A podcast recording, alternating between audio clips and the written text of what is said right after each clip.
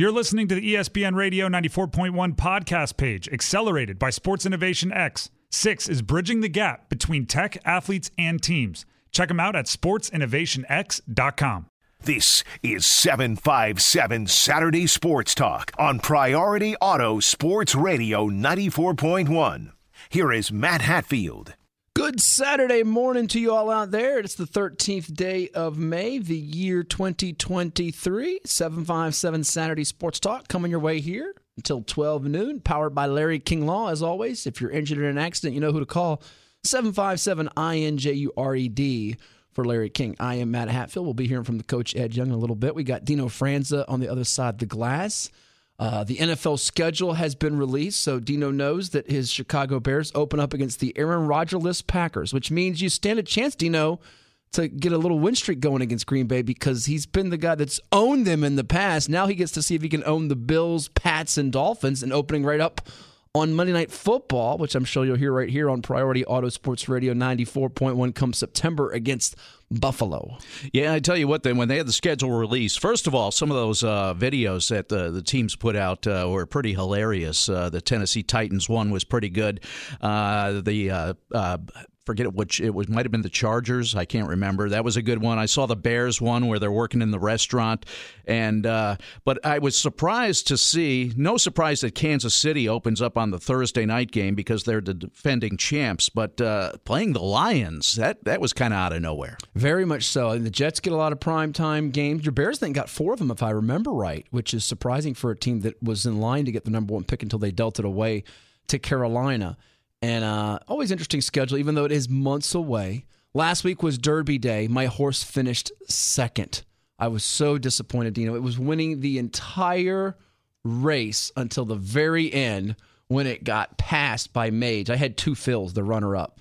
So it cost me a chance of, you know, having a very profitable day. I made it back in some other areas. We'll leave that alone for the time being. Actually did some lacrosse this week, so to help make up for there. But I almost had a big day and it didn't end up it was just close but no cigar. That's always tough when you lead out of the gate and uh, looks like you're, you're that close, and all of a sudden, uh, boom, you're finishing second instead of first. And we had Daryl Wood on the show. I listened to a bunch of horse experts, picked some breaks. I didn't hear a single soul pick Mage. Not a single soul. And then everybody says, Well, I told you it was going to be. No, they didn't. Nobody had Mage. It was not one of the favorites. I certainly didn't. No. And I, I don't think it's going to win the Preakness or the Belmont. Sometimes the horse doesn't always run in the next race or the following races. So a lot going on in the world of sports. And as always, you can chime in with us at 757 687 9494. That's area code 757 687 9494. Uh, By the way, I know Dino's not a huge, huge Twitter guy, but one of the funniest things going to the schedule real quick that I saw all week was the Tennessee Titans tweeted out a pretty neat thing on Twitter where they asked a bunch of people uh, the logos of these teams on Broadway, and they're going with like the the Chargers logo. Someone says Lightning McQueen. Someone thought the Ravens was the Baltimore Orioles, which would make Risser absolutely incredibly mad. The Falcons, the Red Stallions. There was a whole bunch of funny things. Go check that out. It's on the Tennessee Titans uh, Twitter account. If you're one that uses the social media uh, pretty heavily, so there you have it. Check that out there. A lot going on in the world of sports. We got the hockey. Stanley Cup getting close to being set. Florida bouncing Toronto last night in overtime. How about them coming out of nowhere? You know, they were a minute away from being bounced by the team with the best record in the sport in the Boston Bruins, and here they are moving on. We'll see what happens as this Edmonton Vegas series nears a conclusion. And in the NBA right now, we've got three of the four teams set for its conference finals as the Heat eliminate the Knicks. The defending champs get ousted in game six by the Los Angeles Lakers led by LeBron James and Anthony Davis, but a big game 7 coming up on Sunday 3:30 on ABC. Celtics and Sixers winner getting the Heat in that and Denver will play host to the Lakers starting up on I think it's Wednesday. So uh, Turner goes the whole week. Is Tuesday. it Tuesday? Oh, they Yeah. start Tuesday? Okay. So they go literally a whole week I think without That's right because the Western starts on Tuesday, you're right, with ESPN and Turner's got the Eastern on Wednesday. So the Heat get some rest before game 1. But uh interesting and you know what? If the Celtics win, here's what's funny about that real quick um, before we go to the phones, if the Celtics win, your four final teams will be the same four final teams that we had, I believe, in the bubble. Hmm. How wild is that? Well, this time at least they get to play in front of uh, actual people. Actual fans, yeah. Speaking well, of people, he's not in the studio this week, No. but we do have uh, Coach Ed Young on the line. who joins us, and we've got some special guests throughout the morning that I'm sure he'll want to interact with and give you his hot takes, his opinions, his questions. Uh, we say good morning, sir. We will tease this. You're not the only coach with 500 plus victories that will be on today's program. How are you? Good morning to everybody. Uh, the coach greets all. Ooh, and, this is uh, nice. This is nice. We don't have background wind. We don't have people yelling and shouting, and we haven't heard. It doesn't sound like you're driving into a tree. no, as a matter of fact, I am walking. Oh. Uh, it should remain closed. If you hear gunshots, just duck. No, we don't want to hear that. You're- Yeah, I'm in an area that there are there is usually gunplay. I'm on a recruiting trip. Don't today. do that. Don't do that. Oh, here you go, recruiting Oh trip no, today. because the NIL. I don't know if you've heard. The NIL is coming um, to We- fruition. And, We have um, heard. And we'll be talking take- about that on the show today too. and I'm going to take full advantage of the loopholes that I've had my agent look, my other agent look into, and um, I'm currently going to talk to a six six kid today. Um, he's not from Angola, but he's somewhere that's not from this area. So, So you wait, he's not from Angola, so you didn't get approved to go on the uh, trip to Angola with Ty White and John Marshall uh, coming up this summer. no, I'm still looking one for Jamaica, Aruba, Dominican Republic. I thought you and Uh, Ty were best buds. How come you didn't pull that off to get to go to Angola? You gotta, you gotta, you gotta win state titles. You've got to. Well, you got one. You got that's a long time ago. And Ty, Ty was national coach of the year now. Come on. He on, was Jersey Mike's National Coach of the Year. How about that? I wonder if he, we we got we you know we totally dropped the ball. Ed, we got to broadcast his state championship game with Andy Hayes on the NFHS network. They didn't beat a local team, and in the past they had some great battles with some local teams like Norcom, for example, in the postseason. We got to call one of those state semifinals that they lost to Norcom, but. We didn't ask him, did he? With and we can say it because he was named the Jersey Mike's Coach of the Year, even though they don't sponsor the show. We would love for them to do so, and anybody would like to, you can contact our businesses, our business uh, offices, and our our sales, our crack sales team. But I wonder if he got Jersey Mike's like for the year. What what did they give him something in addition, like subs, or just gets a Jersey Mike's plaque? He's got to get like some subs out of that. Well, they get subs out of it. We Jersey Mike's takes care of us uh, at times on some things, and you can't get um, a ton of buy one get ones and, and uh, some Oh, free uh, buy just get one a free sandwich. So that's nice I'm to know sure- that they take care of you, but you don't share it with your trusty co-host. A little nice fella you are. well, you're more of a steak guy, high high end restaurant places. So I don't think I've ever seen you going in and buying a sub somewhere. So. Um, um, I, I can't be buying you steaks all the time unless you win that bet. Okay. Well, we have a Well, uh, so on the show, I teased it. We will have uh, Phil Forbes, head baseball coach of Menchville, who got his 500th win earlier this week. That's in the 11 o'clock hour. And if I remember right from our past conversations with Phil, who's been not just a longtime successful baseball coach who's brought state championship glory and hardware to Menchville, he used to, he's coached some basketball on the side as an assistant. I believe he did some head coaching, girls and boys, if I'm not mistaken, as well. But he is a diehard Yankees fan like yourself, right? Yes, he is Oh. Yankee fan. We're suffering right now, but um, and Phil was with uh, Ben Moore for a while. Uh, That's right. Ben Moore. Uh, Phil's a good guy, and I talked to him briefly yesterday, and he didn't want to talk nothing about the 500, but I told him we are, and uh, he does not want that to be a focus. Okay. Uh, he's very excited about his young team that's doing well, and I said we'll do that. But uh, I said, you know, not many people can win um, the 500, so. Well, your Yankees rallied yesterday, as did his Yankees, against the Rays after uh, getting tattooed earlier. Anthony Rizzo was the hero for them, uh, homering twice on his bobblehead night. But, uh, you know, if the Yankees could petition to be in the AL Central, they'd be in first place. They're in last place right now, though, in the AL East. Well, they're in the toughest division in baseball. Most of the other divisions, they'd be one, two, little worse than a three, but they're not, and uh, they got to pick it up because right now it's uh, it's not a division to play around in for a while and think you can win it later. There's too many really good teams, so they need to wake up. They got too many doggone injuries, and can somebody find Carlos Rondon, please, and uh, or have him give some money back? Um, Wasn't his back? His back is all jacked up? I don't know what what's messed up with him, but the dude, what the Yankees should have never signed him if they know he's going to be. Uh, nobody gave him a physical. If he's going to be, if he's going to be on the uh, DL, most of or not DL or whatever list they call it now, injured IR or whatever. Yeah. But um, yeah, I just, I'm just extremely disappointed. in the Yankees. But uh, you know, hey, it's still like somebody said the other day, it's May. But how many times are we going to be saying this? Hey, yeah, it's August. We're only down 15 games. We'll be okay. No, Well, you're not going to be okay. You, now, if you finish in fourth place, though, you can make the playoffs because we could have four teams from the AL East go with the AL Central champ and the AL West champ. But we'll be talking with Phil Forbes. We'll also be talking, you mentioned NIL. Larry Rubama from the Virginian Pilot, 757 Teams.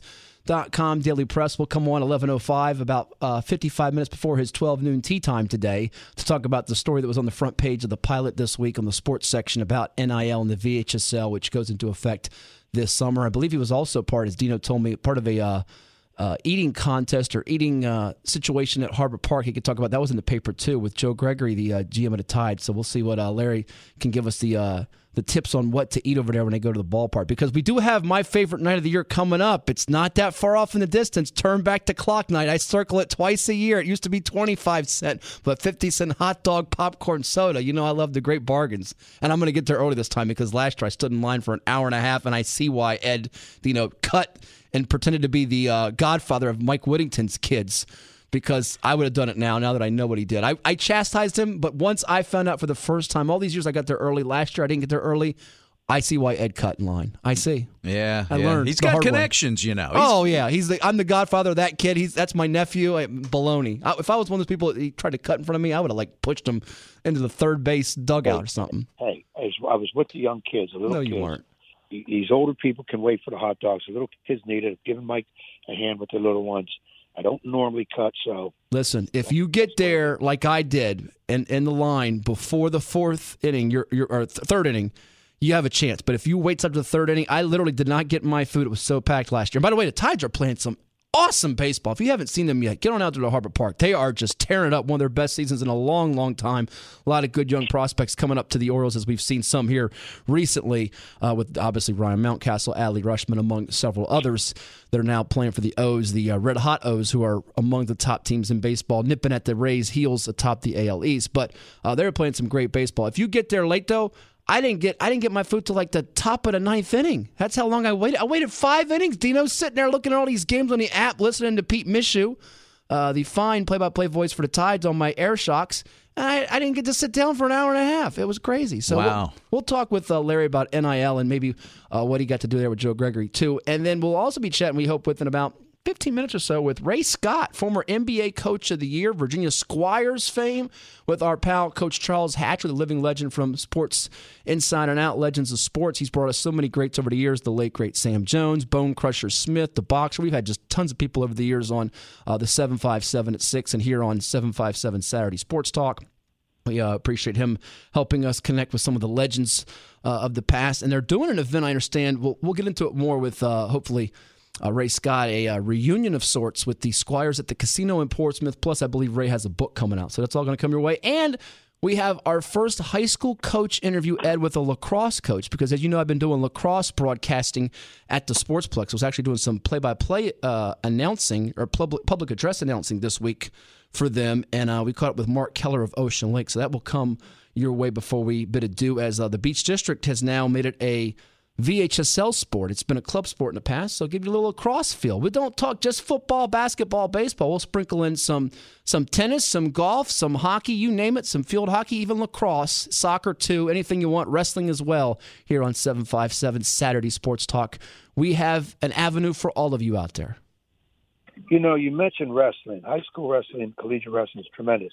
But we have very rarely talked about the greatest wrestling in the world, which is professional wrestling. And I'm going to make it my goal before the summer is over.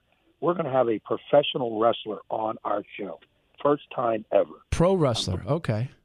I don't know if it's Ric Flair, Hulk Hogan, and uh, we're not going no for no no fly by nighter. We're going for You're not going for Doink the Clown?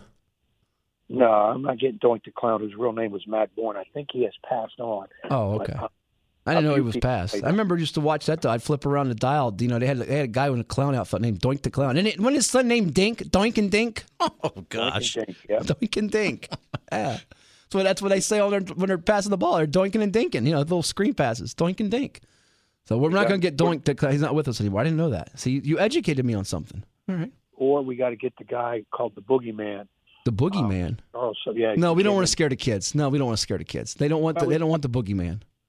We don't have any kids in studio. Closest kid we got would be Dino. He's not going to be scared by the Boogeyman. No, we don't want to scare the kids. I don't know if we want the boogeyman. That's that's pretty bad. But Hey, real quickly, I don't know if you know this or not. Uh, I got to see a sports-related movie this week. That I'm, I'm gonna be a movie. I'm gonna be your your uh, uh, Gene Siskel, Roger Ebert. I got to see not Air, but I got to watch Big George Foreman this week. Have you one of you guys seen that movie? I have not. How is it? It is worth seeing. I give it a solid B plus A minus uh, on the Hatfield one to ten scale. It gets an eight and a half.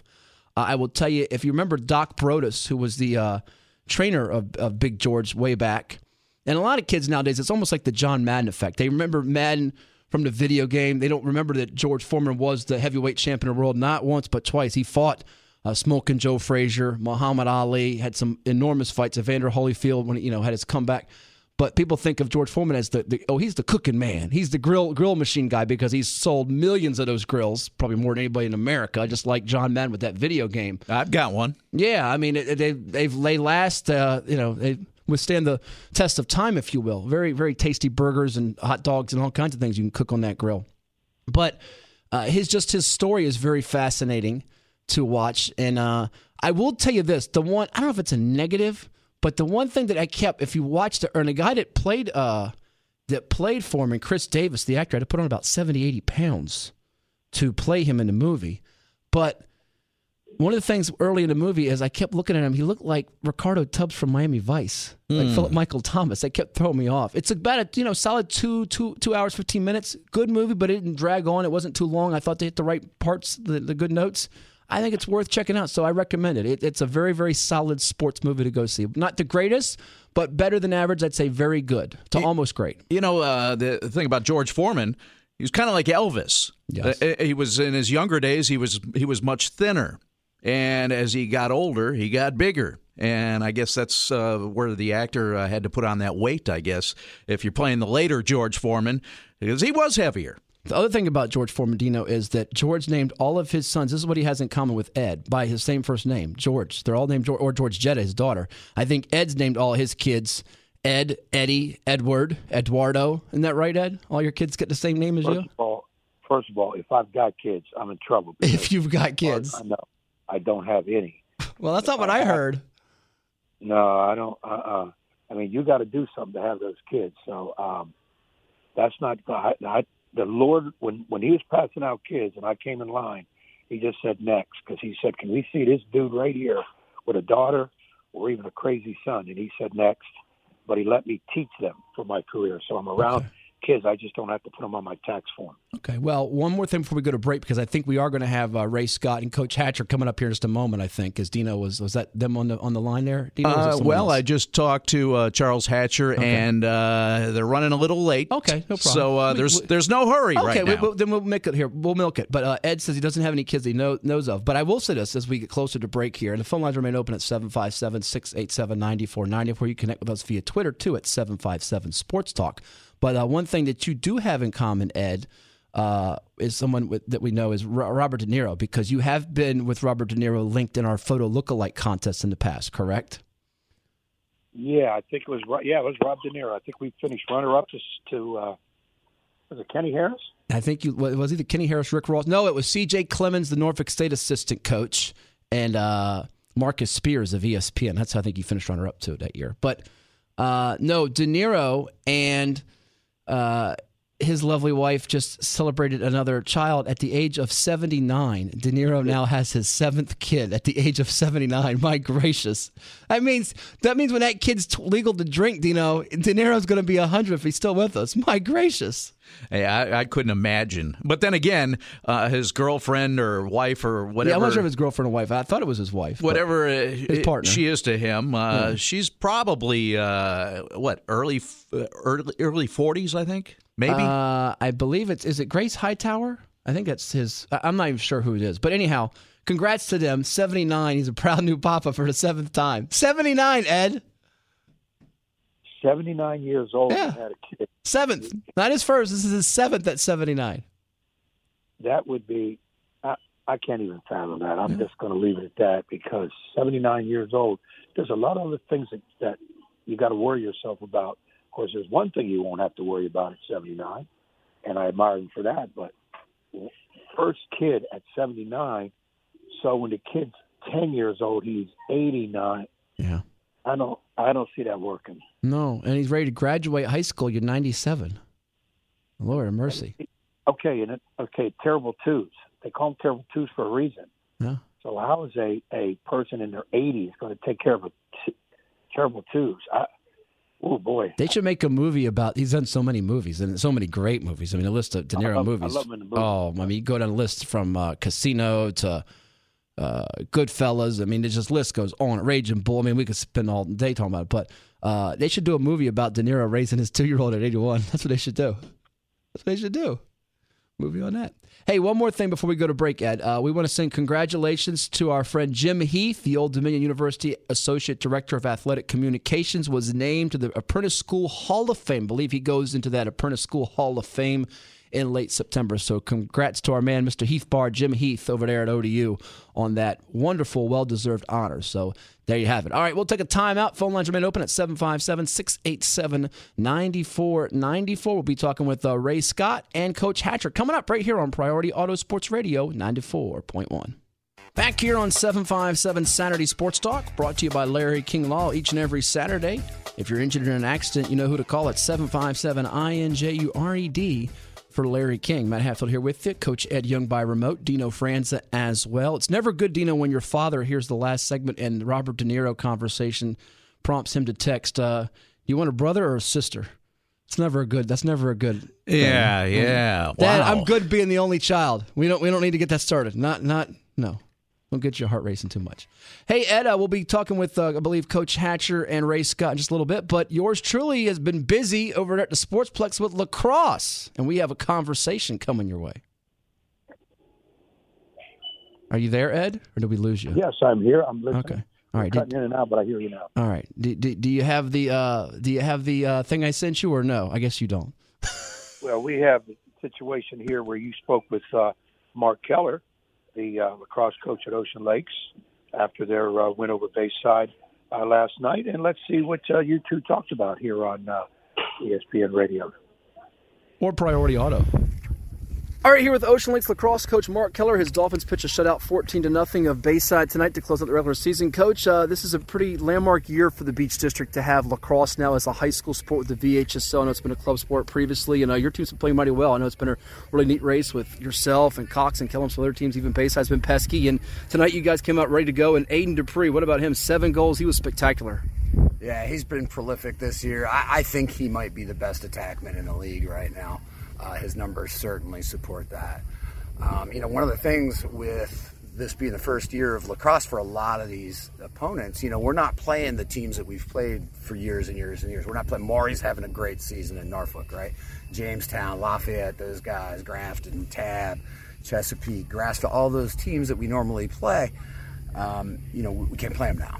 So we've got Cox, Kellum, and, and Ocean Lakes are cer- certainly the top three right now, and we've you know a couple teams have been around for a while, but you know the level of, of play isn't what it's been in the hmm. past, and it's it's hard to maintain that level of competence if you don't have tough opponents every week. So. You know, you brought up Dupree. One of the things that, that we've had, we actually have three senior attackmen right now. They're all pretty good. Holding them back Yeah. Has been the coach challenge, you know, because if we don't have a lot of pressure coming from our opponent, we got to put pressure on ourselves to be disciplined. And you know, we have a lot of rules about how many passes you got to make Sure. and who can shoot and all this stuff. So, yeah, Dupree had a big night because the, the seas were parting for him, and, and he was allowed to go to goal. But haven't, yeah, haven't seen you play before. It's, it's a collective effort. It's not just one guy. I mean, even off the bench, Kelly Williams gets four goals tonight. Your goalkeeper, Tegan Alexander, with a shutout. You have different players stepping up, and you have to like the sharpness with the playoffs around the corner to have two shutouts back to back, and not have a let up in your performance this week. Yeah, yeah, no, I'm happy about that. Um, you know, I'd rather play some tougher teams the week before playoffs. We've got Landstown on Friday, I think. Um, you know, they're one of the tougher teams. They're, they're So that'll be your regional draw. That'll be, yeah, I believe there. It's not written yet, Okay. but looking at the numbers, I think we're going to have Landstown on Friday. Uh, you know, they're a good team. They, they're physical.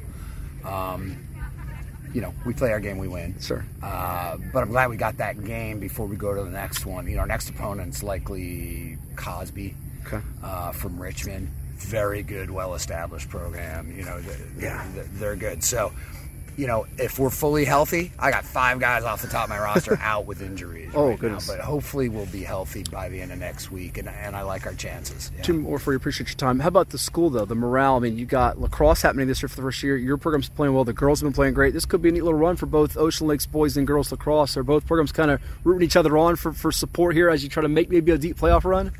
Yeah, so we've got you know brothers and sisters and girlfriends and all this stuff. There's a lot of crossover between our, our boys and girls program, and you know it's a very well well coached and they, they got a good culture, just like we do. You know, we got a ha- Ocean Lakes is a happy place for Yeah. lacrosse.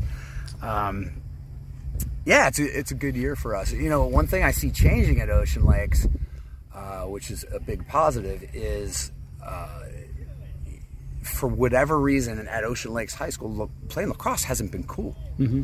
You know, that like literally in the hallways, it's like, oh, you guys are dorks. You play lacrosse, right? Well, now all of a sudden we're VHSL. We got you know some different types of guys coming out now. All of a sudden, lacrosse is cool. Mm-hmm. You know, and if you're at a Cox or a Kellum, they've had that for a long time, and that's enabled those programs to sustain. We're just breaking into that right now, and hopefully, you know, you heard me talking to the Bayside Yeah. coaches.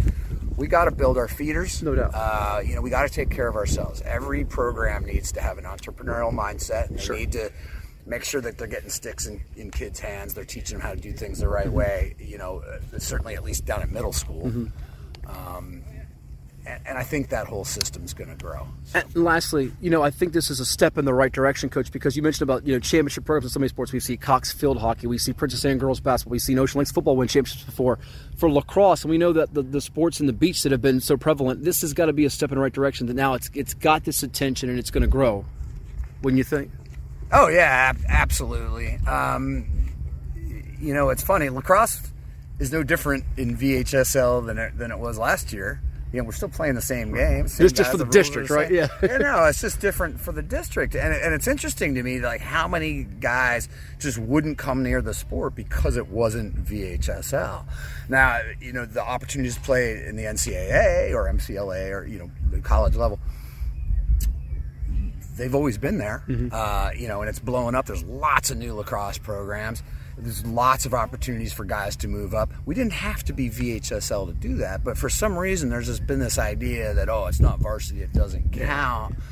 Well, we got rid of that argument now. Yeah. So, you know, a lot of the guys you saw playing, believe it or not, we had a lot of first-year players out there we're getting athletes. So these guys are good athletes. They play other sports. I love multi-sport athletes. I encourage my guys to play football in the fall. We mm-hmm. do run a fall team, mm-hmm. but I tell them, if you want to play football, go play football.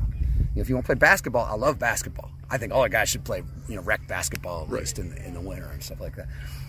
I love that. Uh, and so hopefully, you know, now that we're VHSL, we won't have these coaches of other sports saying, you can't play lacrosse. It's a club. I need you doing this in the off season. Yeah, You know, they, they should stop that now. So, Well, thank you so much. All the best in the playoffs, and we'll talk again soon. yeah. So that was Mark Keller, head lacrosse coach for Ocean Lakes. I think it's the first high school coach we've had on uh, after a win. I think we've had one or two on, maybe the Norfolk Academy coach years back. They beat Bayside last night over at the Virginia Beach Sportsplex by a count of 14 to nothing, following up a 17 nothing shutout of Green Run to close out the regular season at 11 and 3. They'll be in the playoffs, he believes, next Friday against Landstown. I know the girls of Ocean Lakes who've had a great year will be playing at Salem High School. Not sure their opponent yet in Region 6A. It is 757 Saturday Sports Talk here on Priority Auto Sports Radio 94.1. But pretty cool, Ed, that it's now a VHSL sanctioned sport in the Beach District, which it was not previously. It was just a club sport. So it goes in line with the other spring sports for the VHSL, as we'll be talking more coming up with the brackets soon to be set in the uh, coming days for uh, spring baseball, softball, soccer. Now lacrosse to go with outdoor track and tennis in the spring season. Uh, we know how much attention's on obviously football in the fall, along with some other sports like field hockey and volleyball. Certainly basketball is huge in the winter. Uh, gymnastics, track, a little bit of wrestling, swim and dive, also uh, very significant in the winter as well. But uh, lacrosse is growing. Yeah, I was really interested in hearing Mark speak about how well it's being taken. I always thought if it became a VHSL sport, the beach area would be dominant, along with probably Northern Virginia, because lacrosse up in the D.C. Baltimore area, um, John Hopkins University, that is big. So I would think those would be two areas that would take off, and then it'll grow from there. And as he mentioned, he's got athletes now. There's athletes playing it. If they've been playing club, it's a, it's a little different sport. It's a rough sport. Um, You have to have a certain type of athlete play that. Uh, you can't be like football. You can't be soft and play lacrosse. It just doesn't work that way. I'm ex- I'm, I'm excited for it. I'm glad they are. He made a gr- interesting comment about coaches telling those kids when it was a club sport, it's just a club sport. You don't need to play it. I need you doing your off-season stuff. You know, this is an issue that w- that's been ongoing forever. Coaches trying to make kids specialize in their sport. We're all selfish. We all want our kids to do well in their sport. And my attitude has been since day one. I don't mind my kids playing other sports in the school. That's a priority if you're playing in the school. Now, if you're playing Pop Warner, rec ball, YMCA ball, that doesn't take a priority. If you're not going to play a sport, then you need to, and you're just like, I'll use my sport, you're just a basketball kid, then you need year round basketball work because that's all your sport you're playing. But you should play multiple sports. Now, the problem with that also is can you maintain your grades? That, that's going to be the other thing, maintain your grades. So I, I'm kind of interested. And Mark made that comment. I, I kind of read between the lines, and I think he's a little perturbed about certain coaches telling his kids not to play, and we shouldn't be putting that kind of pressure on the kids.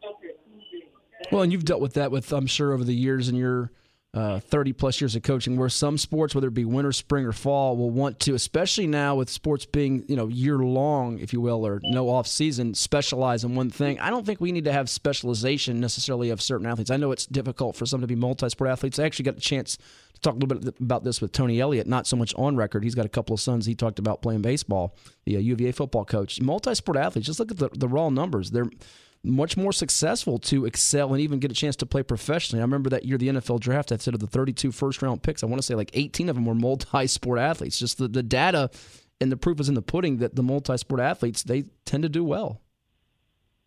Yeah, you know, it, it's you know, it's I get, that's a long, long argument we've had. We've had this talk on a radio show before. We've had people talk about it. A lot of times, like in basketball, the biggest problem with basketball and kids not playing other sports, spring sports especially, is they're involved in AAU basketball. So therefore, they're not going to play spring sport. So it's not necessarily me, high school basketball coach, telling kids not to play a spring sport. It's the AAU people dominating, and and it's an ongoing thing. You know, your smaller schools, you know, and we've talked with the coaches at the state level, um, Lancaster and those guys at single A, double A. Those kids play all kind of sports because at a small school, you really have to share them athletes because there's not that many athletes in there. Now, John Marshall is the exception. Those basketball kids play nothing but basketball, which is very rare for a 2A school. But you have to share. But when we start hitting a 3, 4A, 5, and 5 and 6A especially, no, these coaches selfish as heck, and they don't want their kids doing nothing sure. but their sport. And I don't think we should we should do that. I think allow them to play. But like I said, if they're only going to do one sport, then that sport they need to. It's a 12 month a year for them to get better in that sport.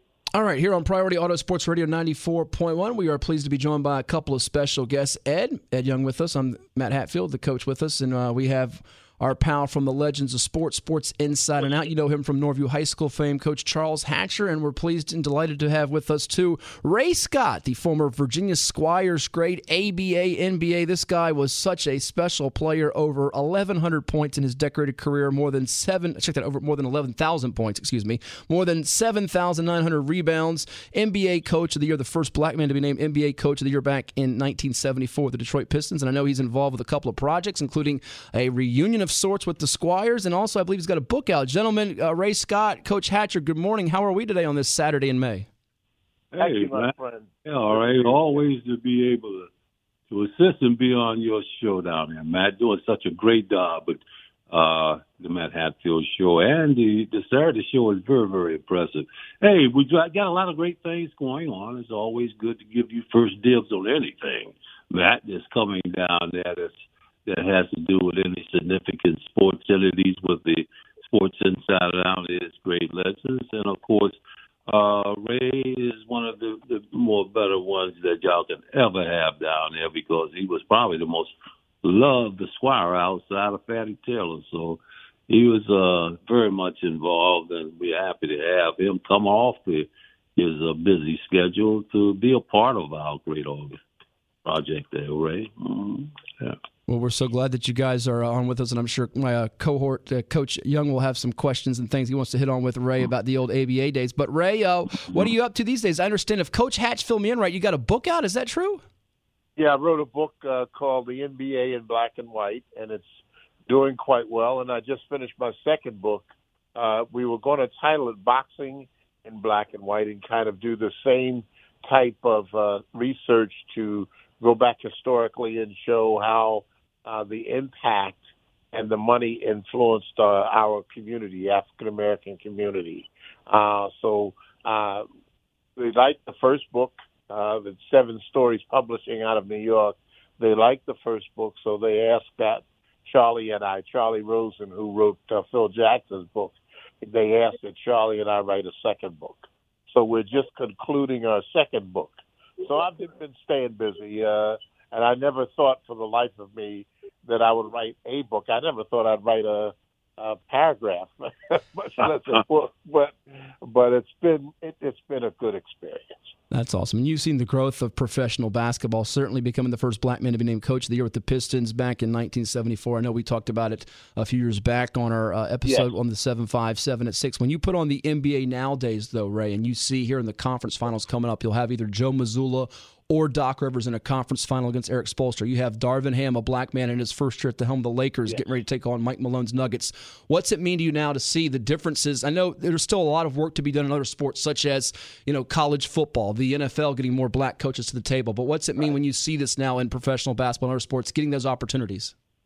Well, as I talk about in my book, I'm very proud to be part of the NBA uh, because I think that they're leading the sports world in the interaction with the African American community, and that's that's cool. I, I I really enjoy seeing, and I mean, I don't think that I was I had that much of an impact. I came up under Earl Lloyd and Bill Russell and Al Attles, you know, Lenny Wilkens. Those were my cohorts, so there were just five of us in that time span uh, that I spent uh, that four years I spent coaching those are the guys that touched me uh, and touched so many. But it's it's it's it's a good time in terms of being a part of the uh, NBA and looking at what we've done. I was sorry to see the ABA come to a close because I thought that they were an impactful group. Uh, but uh, when the ABA uh, uh, they say merged, but when the ABA acquired, when the NBA acquired four teams, uh, and that's what they did, they acquired those four teams uh, from the ABA. You notice that the culture of the ABA began to come, play an important role in the uh, in the NBA. The only thing the NBA doesn't do now that they do in the ABA is use the red, white, and blue basketball. yeah, that's true. Uh, so very true. We're talking with the great Ray Scott, former NBA coach of the year with the Detroit Pistons. You know him also from his days as a player with the Pistons, the Baltimore Bullets, and of course locally with the Virginia Squires. Something neat with the Squires coming up in Portsmouth. We'll talk about with Ray and Coach Charles Hatcher, our pal from Sports Inside and Out, the Legends of Sports. It is seven five seven Saturday Sports Talk here on Priority Auto Sports Radio ninety four point one. And Coach Ed Young, my co-host, I'm sure has some Ray Scott cards in his collection that he might be sending your way there. Uh, Ed, take it away. Well, first of all, I do have some Ray Scott cards. Uh, Ray, it's great to talk to you. Uh, coach Ed Young here, a long-time high school coach. Um, I remember you, you in your career when I was uh, younger watching you play.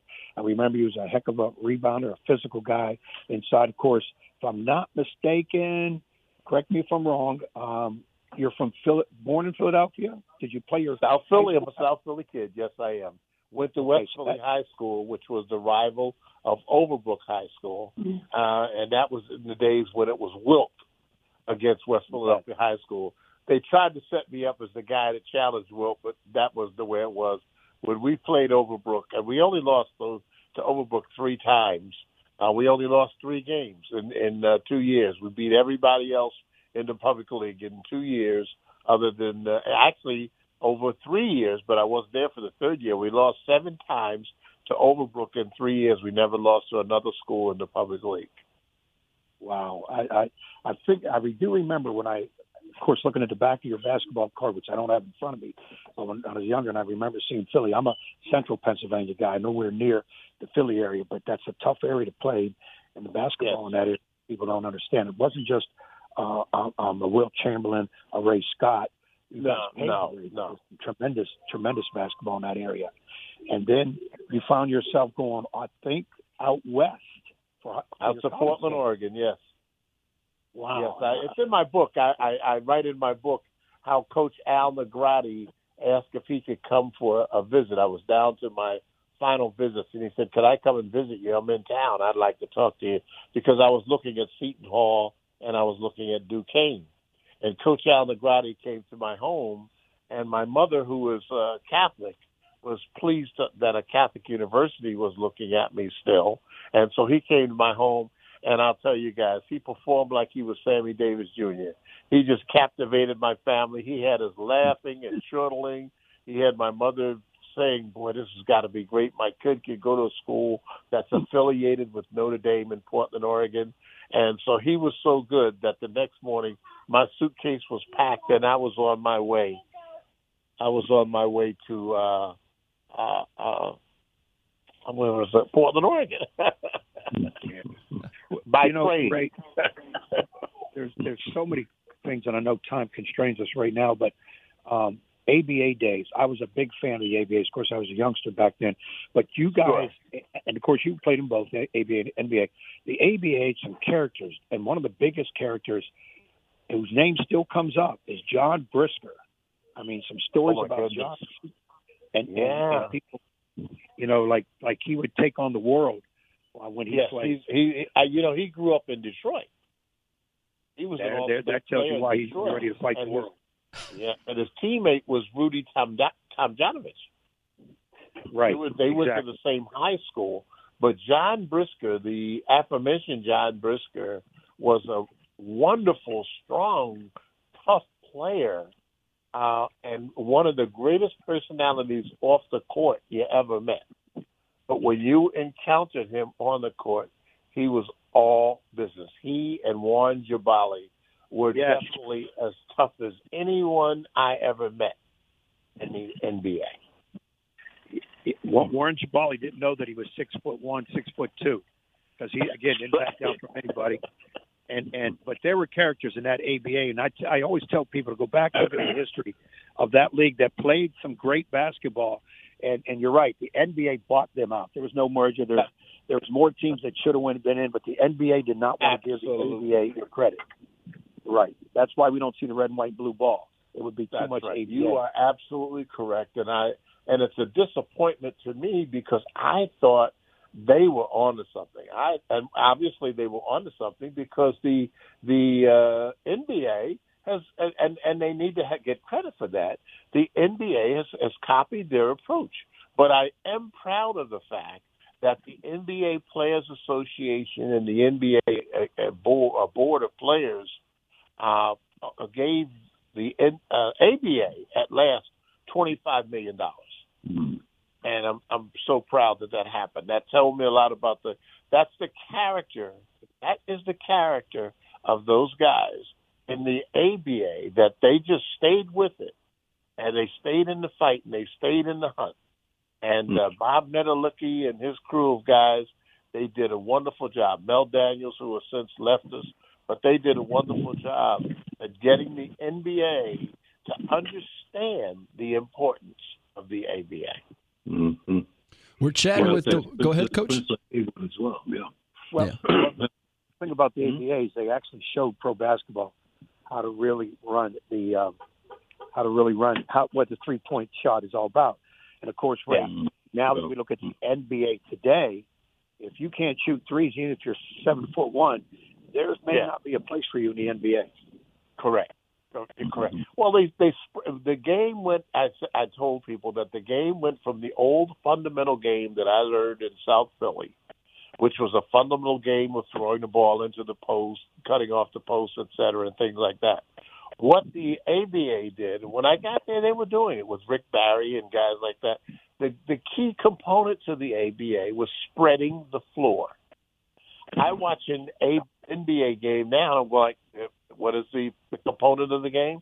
How effectively you can spread the floor and use the driving lanes, and that was what the uh, the ABA was all about. So they gave they gave us that strategy, the the the Hubie Browns and and the Tom Salkis and the uh, uh, what was the guy that was down in uh, Louisiana, uh, Babe McCarthy.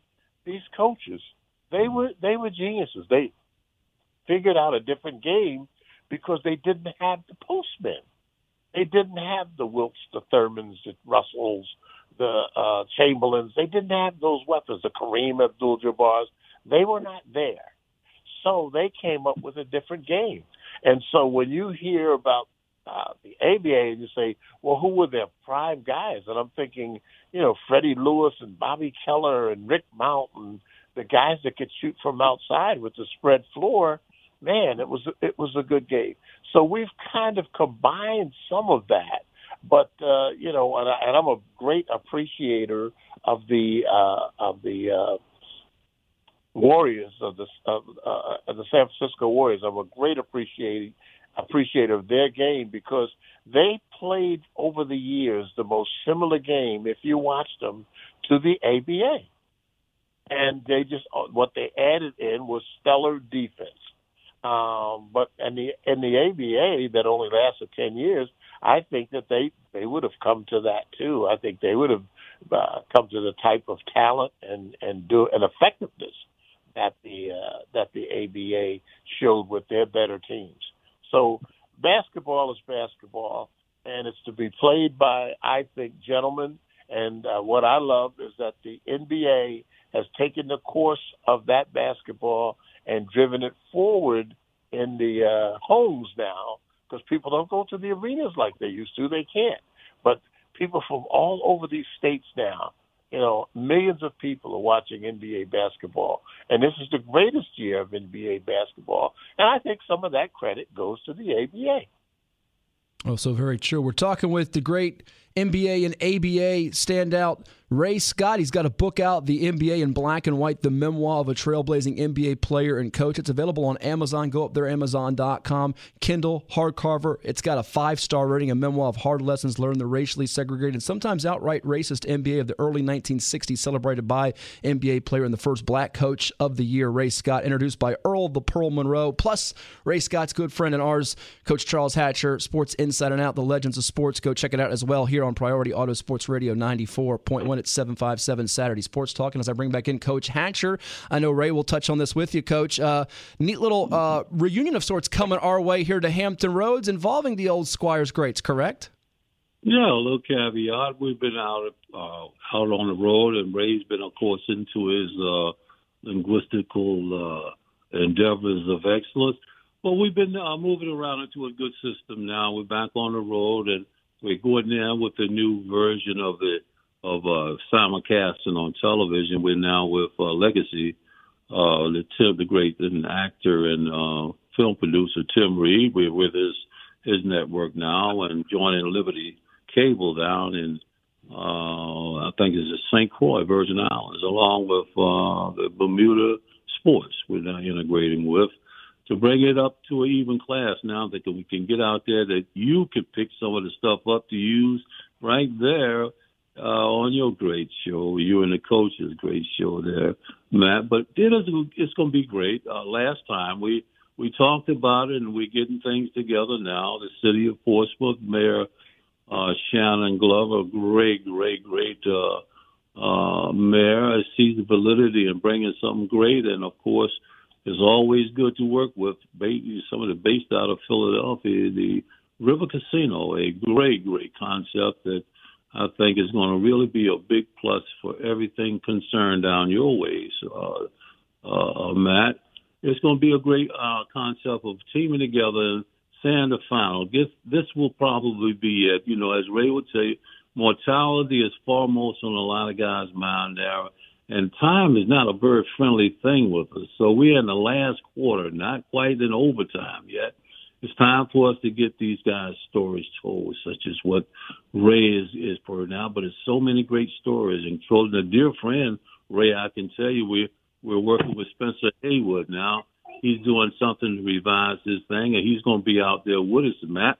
You'll get a chance to get uh, the great one, the man that make all these big contracts happen, the great Spencer Haywood with the Spencer Haywood uh, uh, uh, Act from the Supreme Court gave everybody. There's not a guy on the court right now that would have over a hundred or fifty thousand dollar ceiling on certain things. Now he opened the bank up with the Spencer Haywood rule that he sacrificed his career for from the ABA, NBA, and it's good to see him now getting getting to do. Everybody's coming in, and of course, Ray, I forgot to tell you, he's going to be one of our content providers on Sports Inside Out on uh, Liberty Cable. So uh, this thing is coming off, and I want you to be a part of the content on this thing, uh, uh, Matt, because we need somebody to come in with Tim Reid to make this thing a little bit more viable with that type of of uh, delivery and and and uh, demeanor you have that you and coach out. It would be a great opportunity. But listen, let's keep it open and tell Ray about it because it's going to be good to see an honor, a special honor to Al Bianchi and the great Fatty Taylor. Ray, yeah. Mm-hmm. Oh, that's so cool. And as I bring back in Ray here and to follow up what Coach Hatcher said, Ray, um, I know it's so cool to see, and I know Coach Young and I are looking forward to uh, meeting you guys down there at the casino in Portsmouth coming up with this reunion of sorts. I mean, you get a chance to rekindle memories with that book that you did with. Uh, uh, Charlie Rosen and the Ford there, introduction by Earl the Pearl Monroe. It's got to be uh, so invigorating and, and neat for you to kind of get those stories told that some might not have heard them that are younger from what your days were back in the NBA and ABA and get in front of an audience, correct? Correct. Uh, uh, thanks to you and Bill, we'll get something going uh, with ESPN, and that just sounds good. I am just honored uh, to be included uh, with Spencer Haywood and Charlie Scott and and uh, George Gervin and the great Dr. J and my man Fatty and Coach Bianchi. Uh, this is truly an honor, young man. Well, we thank you guys so much for the time today. Again, uh, the reunion coming. We'll give you more details as Coach Hatcher and Ray Scott get closer to this. Uh, with the Virginia Squires greats, you heard so many of them. We know them from years, yesteryear, if you will, in the past. And also go check out that book online. It's available on Amazon. The NBA in Black and White: The Memoir of a Trailblazing NBA Player and Coach Ray Scott with Coach Charles Hatcher joining us as well from Sports Inside and Out Legends of Sports. Guys, we could talk to you all day, and I'm sure we will spend a lot more time with you in the coming uh, weeks and we episodes. Will. We and will. We look We forward to it so very much. Thank you, Ray, and I thank you, Coach Hatch. Thank you. Thank you Uh, for putting this big. Thank you for putting this big smile on my face. Oh, our pleasure. our pleasure. Thank you, guys. It's the one and only Ray Scott, former NBA Coach of the Year from Detroit Pistons days, played for the Virginia Squires along with Coach Charles Hatcher, a Norview legend, as well with us here on 757 Saturday Sports Talk. Pretty cool. Uh, looking forward to that as you'll see so many great Squires. I mean, people think of all the different Squires and the ABA days, whether you're talking about Iceman or Dr. J or our friend Dave Twardzik, who's the color analyst for Old Dominion. You think obviously of Ray Scott. The list just goes on and on and on. And I don't think a lot of people that watch the NBA today, you guys cut to touch on a little bit, just the the way it's played. There are a lot of elements from way back then that apply now. Well, it, it, Matt, it's it's a hundred percent, and uh, we, I don't even bring it up nowadays. But the basketball you see being played now in the NBA, it was done back in the ABA days. Very, very, very few people involved in basketball right now, even know what the ABA was. They think it's a minor league. It was bad basketball. There were a lot of tremendous, absolutely tremendous Hall of Fame players in the ABA. Okay, people say, well, if they were that great, how come they didn't make the NBA? They, got cut. They, there's guys that should have made it. Point blank, should have made it. Guys had bigger contracts. They couldn't. NBA couldn't get rid of them, and these guys didn't get a chance. So they went to the ABA. They became very good, and you saw guys jump into the ABA. Um, Billy Cunningham, Rick Barry, who, by the way, there's a story about Rick Barry was going to play in Virginia, and he said uh, he used some cuss words and said no way he's bringing his family to. Um, I think he said Norfolk, Virginia. It was not a place he would want to play in, so they had to trade him. And he's never been a favorite of the Virginia people since. And there's a story behind that. Another one of those colorful stories out of the ABA. Virginia people didn't like it. Of course, Charlie Scott, accomplished All American at, North Carolina, played here. Unfortunately, the Squires, I think, only played a year or two, and then they were sold out west because of a money situation. But, you know, Jack Akerson, who we know very well, we had on the mm-hmm. show, Jack has a lot of ABA uh, in him. He was involved as a uh, front office guy, I think, for San Antonio, Mm-hmm. if I'm not mistaken, or, uh, with one of those ABA teams. But go back, I tell people, go back and look up the history of the ABA. I did a paper on the ABA in college, uh, especially when it got towards Did you merger. really? What'd you get on that paper? Did you get an A? Man, I busted everything up with an A solid. I don't think the, the professor ever read it, but boy, I never Right. put so much time and effort into a a project in my life because normally I do like most college kids. You find a a good looking uh, babe to take care of your paperwork for you. You know, you take her out to dinner. Stuff that, uh, well, I would say you would do it, but uh, college was the best nine years Hey. of your life. We got a break because I know you could go on for 10 more minutes. We got Larry Rubama coming up from the pilot, Daily Press 757 teams. Don't turn that dial. It's 757 Saturday Sports Talk on Priority Auto Sports Radio 94.1.